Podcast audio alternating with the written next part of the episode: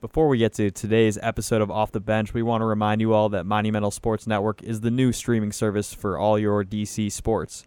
Watch live games, exclusive shows, and attend VIP events. You can start your free trial today at getmonumental.com.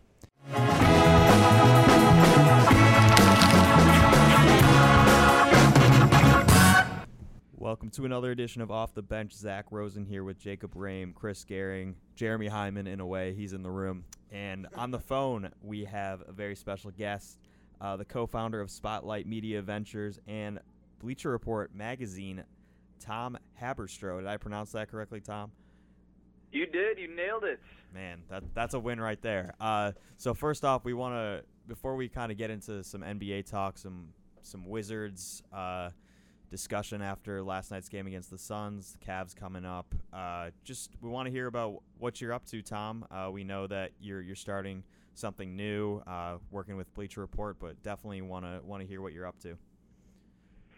Um, I am up to new beginnings. I had a kid, and I think I've gone a little crazy. I, li- I left I left ESPN, and uh, yeah, I decided this summer that I wanted to branch out and do some some new stuff, and that's part of what we're doing at Leverage the Chat. Um, it's the podcast group um, of Spotlight Media, and me and a bunch of friends started this company. Zach Harper, you might know him at Talk Hoops um, Amin Elhassan, Big Waz, Black Trey, who is a very uh, good friend of Brandon Jennings, who is a friend of, course. the Wizards, um, and we're just and Jade Hoy, who's the producer of this project. So we're pr- pushing out lots of great podcasts. Uh, we're going to be doing video soon, live streaming NBA show, um, and it's not just about basketball, but it's primarily um, you know basketball discussion and we're using a lot of ESPN talent that uh, were part of the layoffs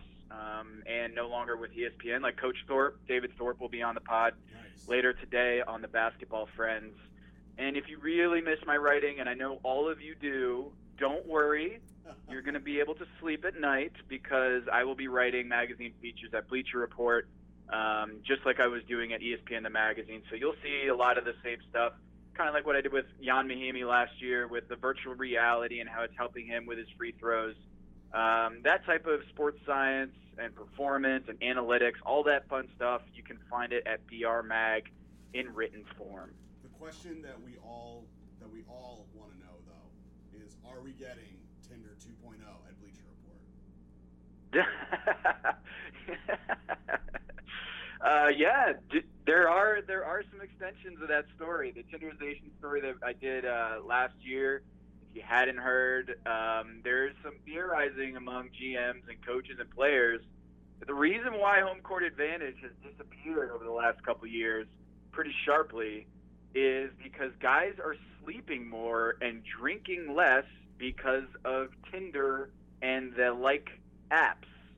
So that's pretty crazy, but also uh, it, there's a lot of like science that backs it up. You know, guys are sleeping more; they're not going out as hard um, because they're able to uh, reach their goals a little bit more efficiently. Is that how do we want to say that? Um, yeah, they, they, they hit their field goals a lot a lot easier. So uh, Better yeah, holders. yeah, that's the Tinderization story. If you haven't read that article, um, it's one of my favorite articles that I've read the past couple of years. It's called "The Tinderization of the NBA." Um, just Google that and uh, enjoy the next um, 15 minutes of your life. Um, so, what other? Um, so obviously, we know that um, the Basketball Friends podcast is gonna be on there. That's gonna be the one with you and Zach and Big Waz and etc. What other? Um, what other podcasts are planned for Leverage the Chat right now? Oh man, we've got um, Sordid History, which is a really cool podcast about celebrities and their legal, kind of weird, questionable legal and kind of uh, scandalous history. Um, and so you should check that out if you're into that. Also, we have Talk Hoops, which is Zach Harper's pod, which is more one-on-one, and you just had one, a great one up with Rob Mahoney um, from SI and he's had some with Lang Whitaker, formerly of the NBA.com. And we also, Kevin Arnovitz, I don't know if you all know Kevin, but Kevin and I go way back from the Heat Index days at ESPN, and we're going to be starting up a kind of a food restaurant podcast. We're we're gonna have everything, um, a little bit of everything. Waz Speaks is Big Waz's political podcast. So what we're doing is we're taking a lot of our basketball people, and if they have passions elsewhere, um, we're letting them do their thing. So we have about eight podcasts right now up on the site on leveragethechat.com.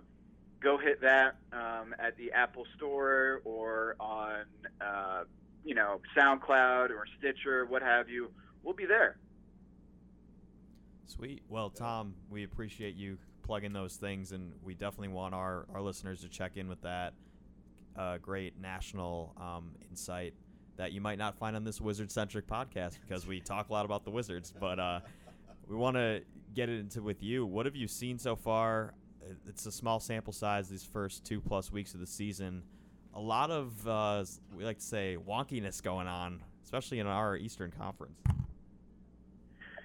it's a lot of wonkiness. You know, usually we have like one team that just blows the doors off of everybody. You know, whether it's Golden State Warriors um, and the Golden State Warriors and the Golden State Warriors. Um, everybody's just kind of meh, and that's why the Washington Wizards fans. I know after uh, Warren's 40 burger last night, you're going to be pretty depressed. But I think everyone is in this like really weird parody NBA. I mean, every team in in the league has two losses uh, so there's not even a one-loss team. Forget an undefeated team through seven games.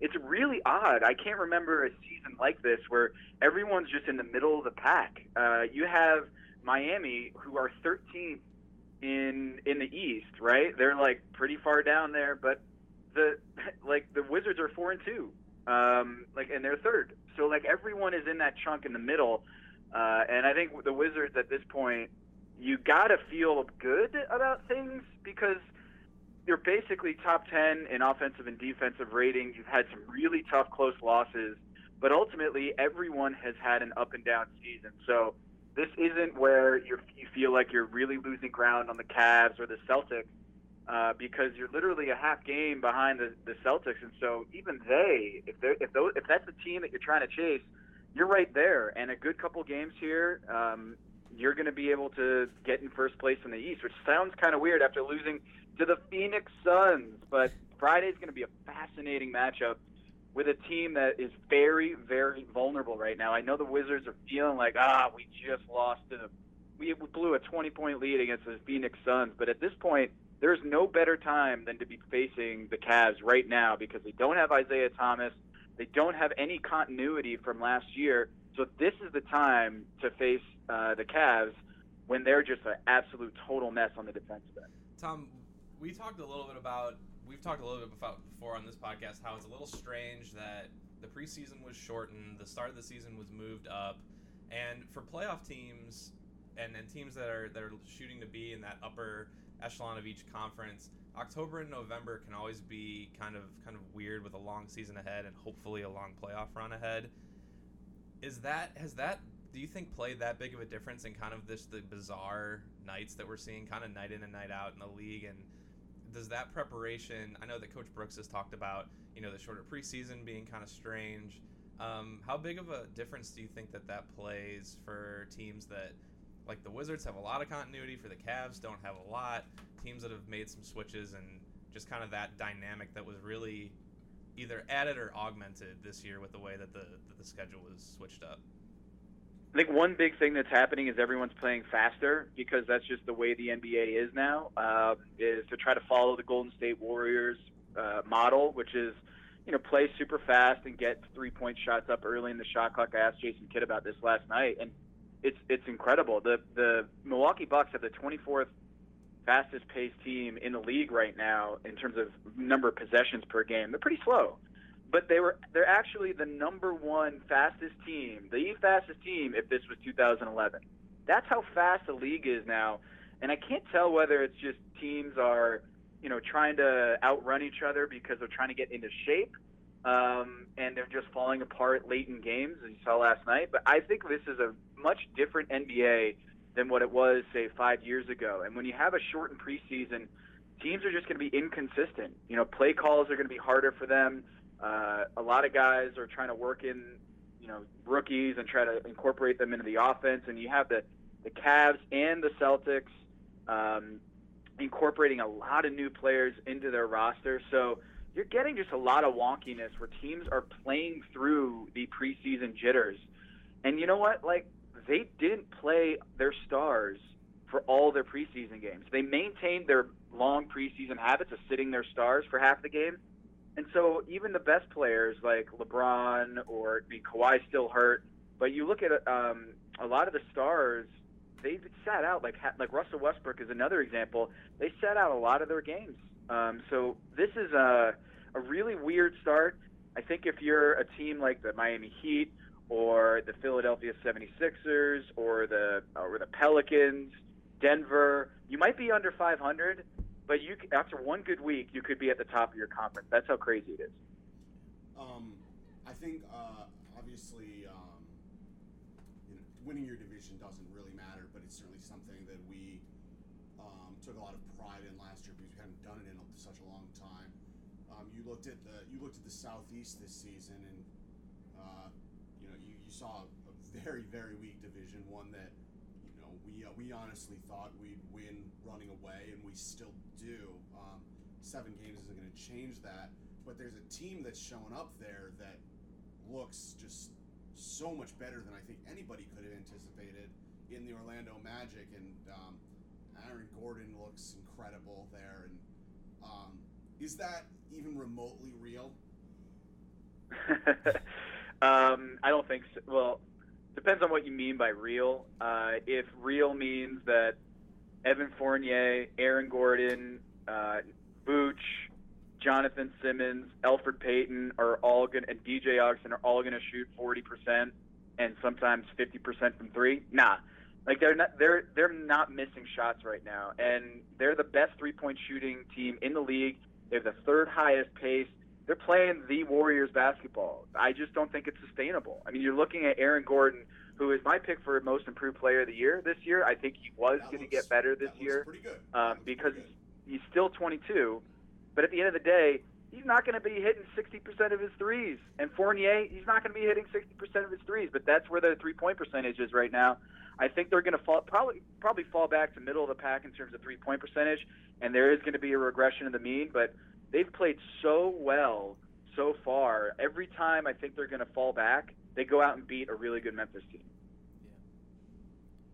When you look at a team like the Magic shooting uh, that well, do you do you take into account their open shots, or do you think they're just they're just kind of falling from all angles, and it's it's one of those things like kind of when a, a college basketball team gets hot in the tournament, and maybe they play a game and miss almost all their threes. What what do you really look at for some of these teams that get hot?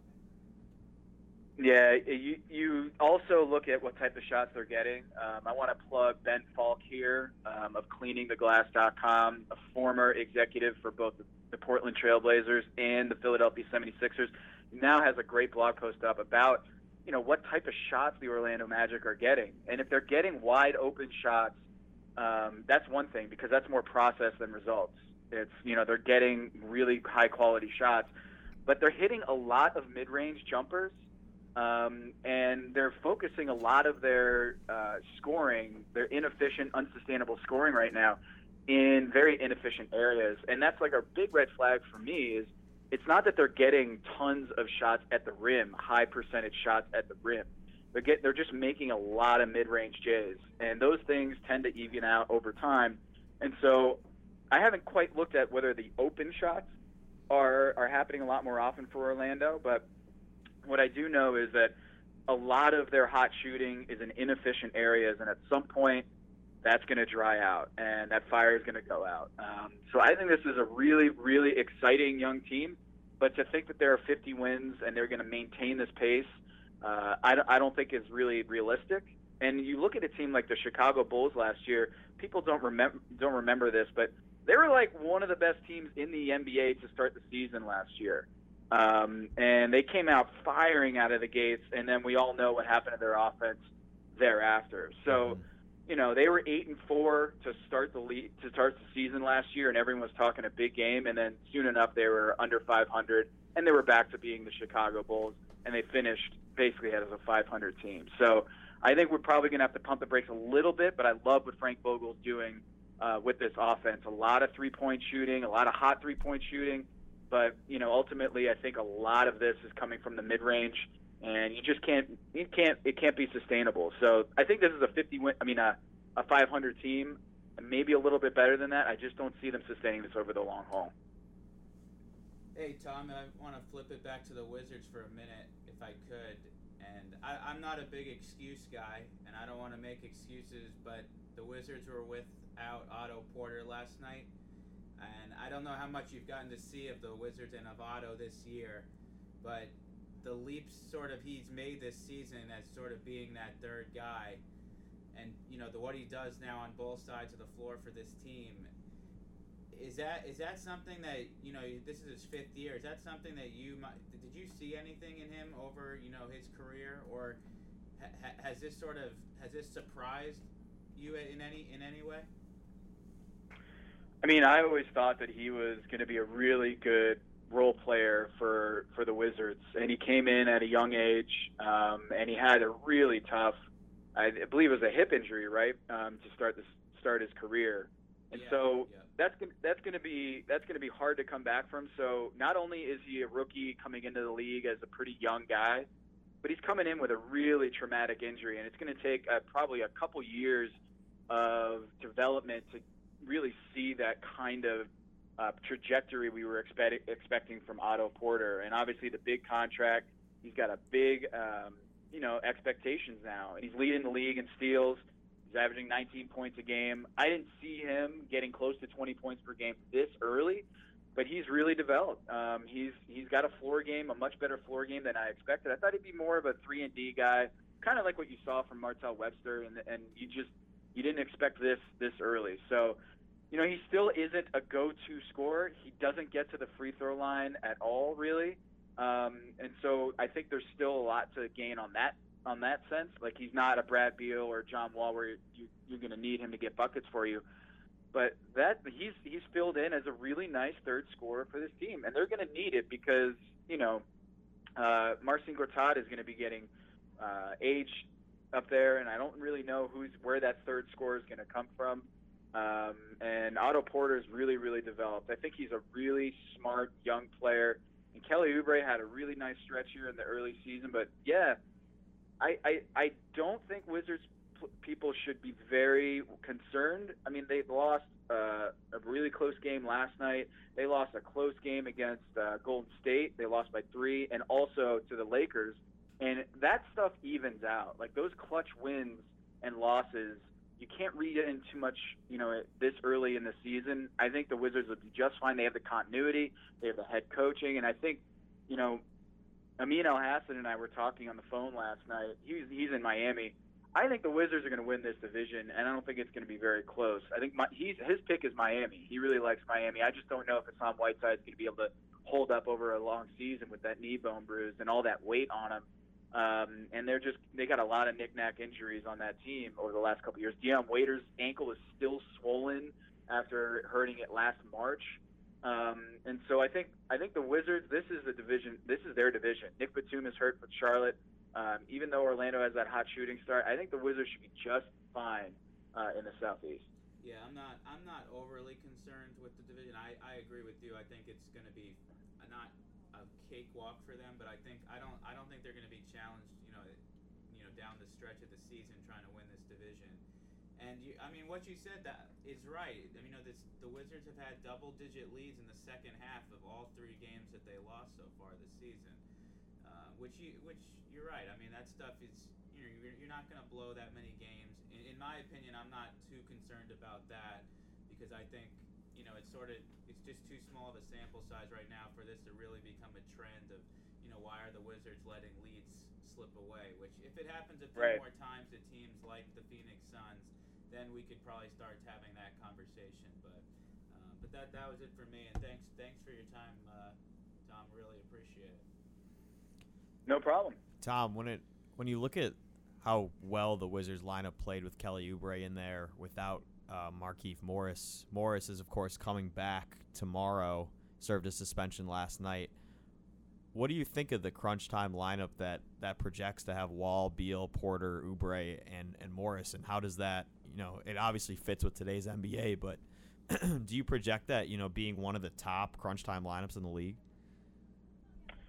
Yeah, I mean, you got the shooting, uh, you got the size, and you got the flexibility in terms of you know switching. I mean, Oubre and Porter. I mean, John Wall's he, he's claimed it. He thinks he's the best point guard shot blocker of all time. Uh, I, I think he's he's not he, right now. He's leading the team in blocks per game.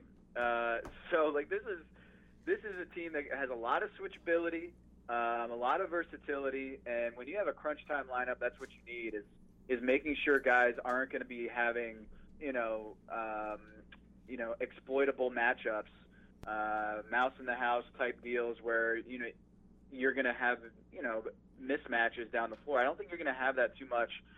It, it I think it would be interesting to have Markieff at the five. Sometimes Marcin Gortat in crunch time lineups, he's going to be able to set screens and open up some space for other guys. But I'd like to see Markieff the way the NBA is going have uh, a five of Wall, Porter, Oubre, Beal, and and Markieff, and see how that goes. Um, he's dense, he's strong, he's a guy who's going to have to bring it a lot more defensively and be able to bang down low. But I think like crunch time, the way the NBA is going with skinny balls, small ball, uh, I think that's going to be a look you want to see. And Gortat, he's he's obviously a veteran, a guy who's going to play nasty under the basket. You might need that against guys like Steven Adams or Hassan Whiteside. But I think it's interesting with all their versatile wings what they can do down in crunch time um, and try to space the floor and get as much action for John Wall, who's hasn't played, you know, kind of subtly hasn't played uh, up to his abilities last year. Uh, a little bit down. His shooting isn't isn't a great percentage right now. Uh, but ultimately, I think you just need more space, and and these guys have played together for a while, so I don't really think uh, you have to go with the conventional route of Marcin Gortat at the five. I think I'd love to see Markieff.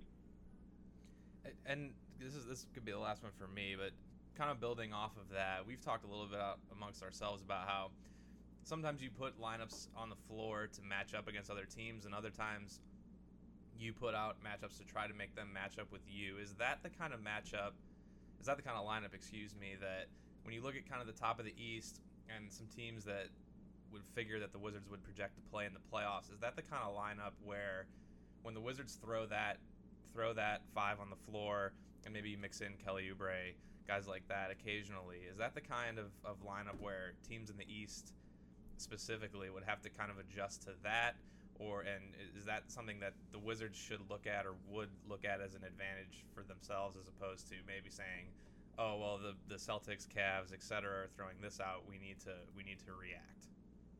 Yeah, I just don't think there's a real like five banger down low um, like you you had 15, 15 years ago, 10 years ago. I mean, this isn't Patrick Ewing, Hakeem Olajuwon, and uh, that type of era. So the guy that I think the only one that I think you would be afraid of doing that against is Hassan Whiteside, but you could also drag him out on the perimeter. Um, and you know, Orlando, you got Vooch. Boston doesn't really have a traditional five there anymore. I mean, Al Horford isn't a guy that you're going to be worried about going small against. And the Cavs, they're playing a lot of Kevin Love at the five. Tristan Thompson has been real um, down this season. He had a calf strain last night. I don't think he's going to be playing on Friday. I think he's just worn out. I mean, three playoff uh, runs all the way to the finals, championship runs for a guy who's an energy guy um, who played that many minutes. Uh, an Ironman, you see this a lot where Ironman suddenly they lose it and just because 82 games or basically 100 games every year, it's going to be really hard to keep that up over the long haul. So I think there's just not that many scary fives in the in the league anymore, especially in the East. So for for me, I'm looking at versatility and three point shooting and speed. And with the Washington Wizards closing line, you're going to be able to have that in spades. So I think that's something you got to look at. Tom, last uh, last one for me. Uh, I know you're a big stats guy, also uh, a big fan of statistics. What are kind of your go-to stats these days? I know there's more and more coming out in the NBA.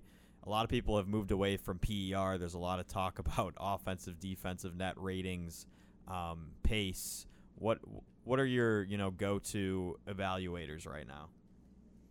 Oh man, if you looked at my my bookmark toolbar at my computer, it's an embarrassing number of of stat sites right now. Um, RPM over at ESPN, my former employer, Real Plus Minus, is a really cool all-in-one metric that I think does a pretty good job.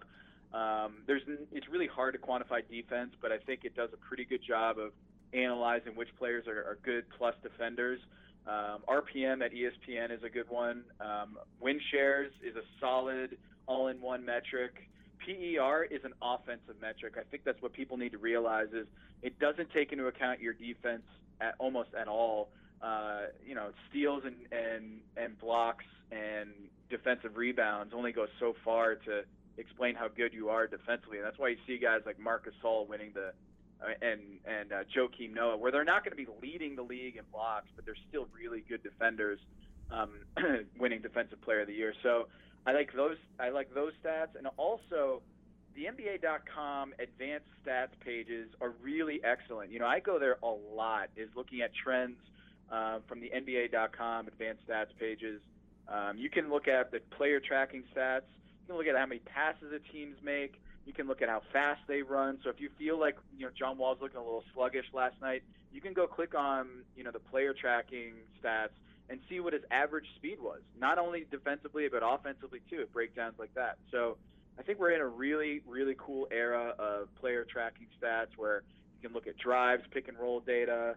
Um, that a lot of just really cool information from the NBA.com advanced stats pages check that out. Also, the best new site in NBA analytics right now is Ben Falk's Cleaning the Glass.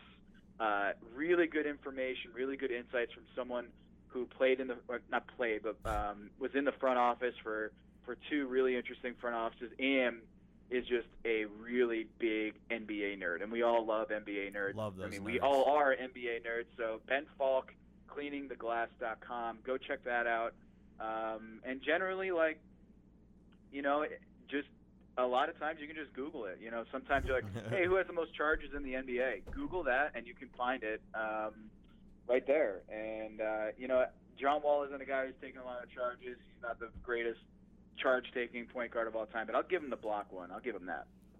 We'll take it. All right. Well, we appreciate your time, Tom. Uh, you want to plug again uh, all your new ventures, just so everyone can can hear that one more time. Absolutely. Won't turn that down. Uh, leveragethechat.com. You'll find all of our great podcasts from me, from Amin Elhassan, from Big Waz, from Zach Harper, Jade Hoy. Uh, today we'll be having Coach Thorpe uh, from ESPN and Scouts Inc. He'll be on the show um, later to, uh, later today or tomorrow. Bleacher Report. I've got two stories coming out in the next couple weeks uh, two magazine features, really interesting stuff. So go check that out at Bleacher Report, BR Mag. Uh, yeah, and leave a five star rating. Apparently, those are really important. If you like what you hear, and if you don't like what you hear, give us a five star rating because apparently that's really important for podcasts. And the same Um, and thanks for listening. same goes for our uh, our listeners as well. yeah, yeah. Uh, that for us too. yeah. Well, we appreciate you coming on, Tom. Uh, WizKids Cleveland tomorrow night, Capital One Arena, seven o'clock. That's Friday, and that game can be seen on ESPN. A national game should be a big spotlight, perhaps an Eastern Conference Finals preview. We hope, maybe. uh, but uh, take care, and we will have uh, more guests next week. Another podcast dropping on Monday. Uh, have a great weekend.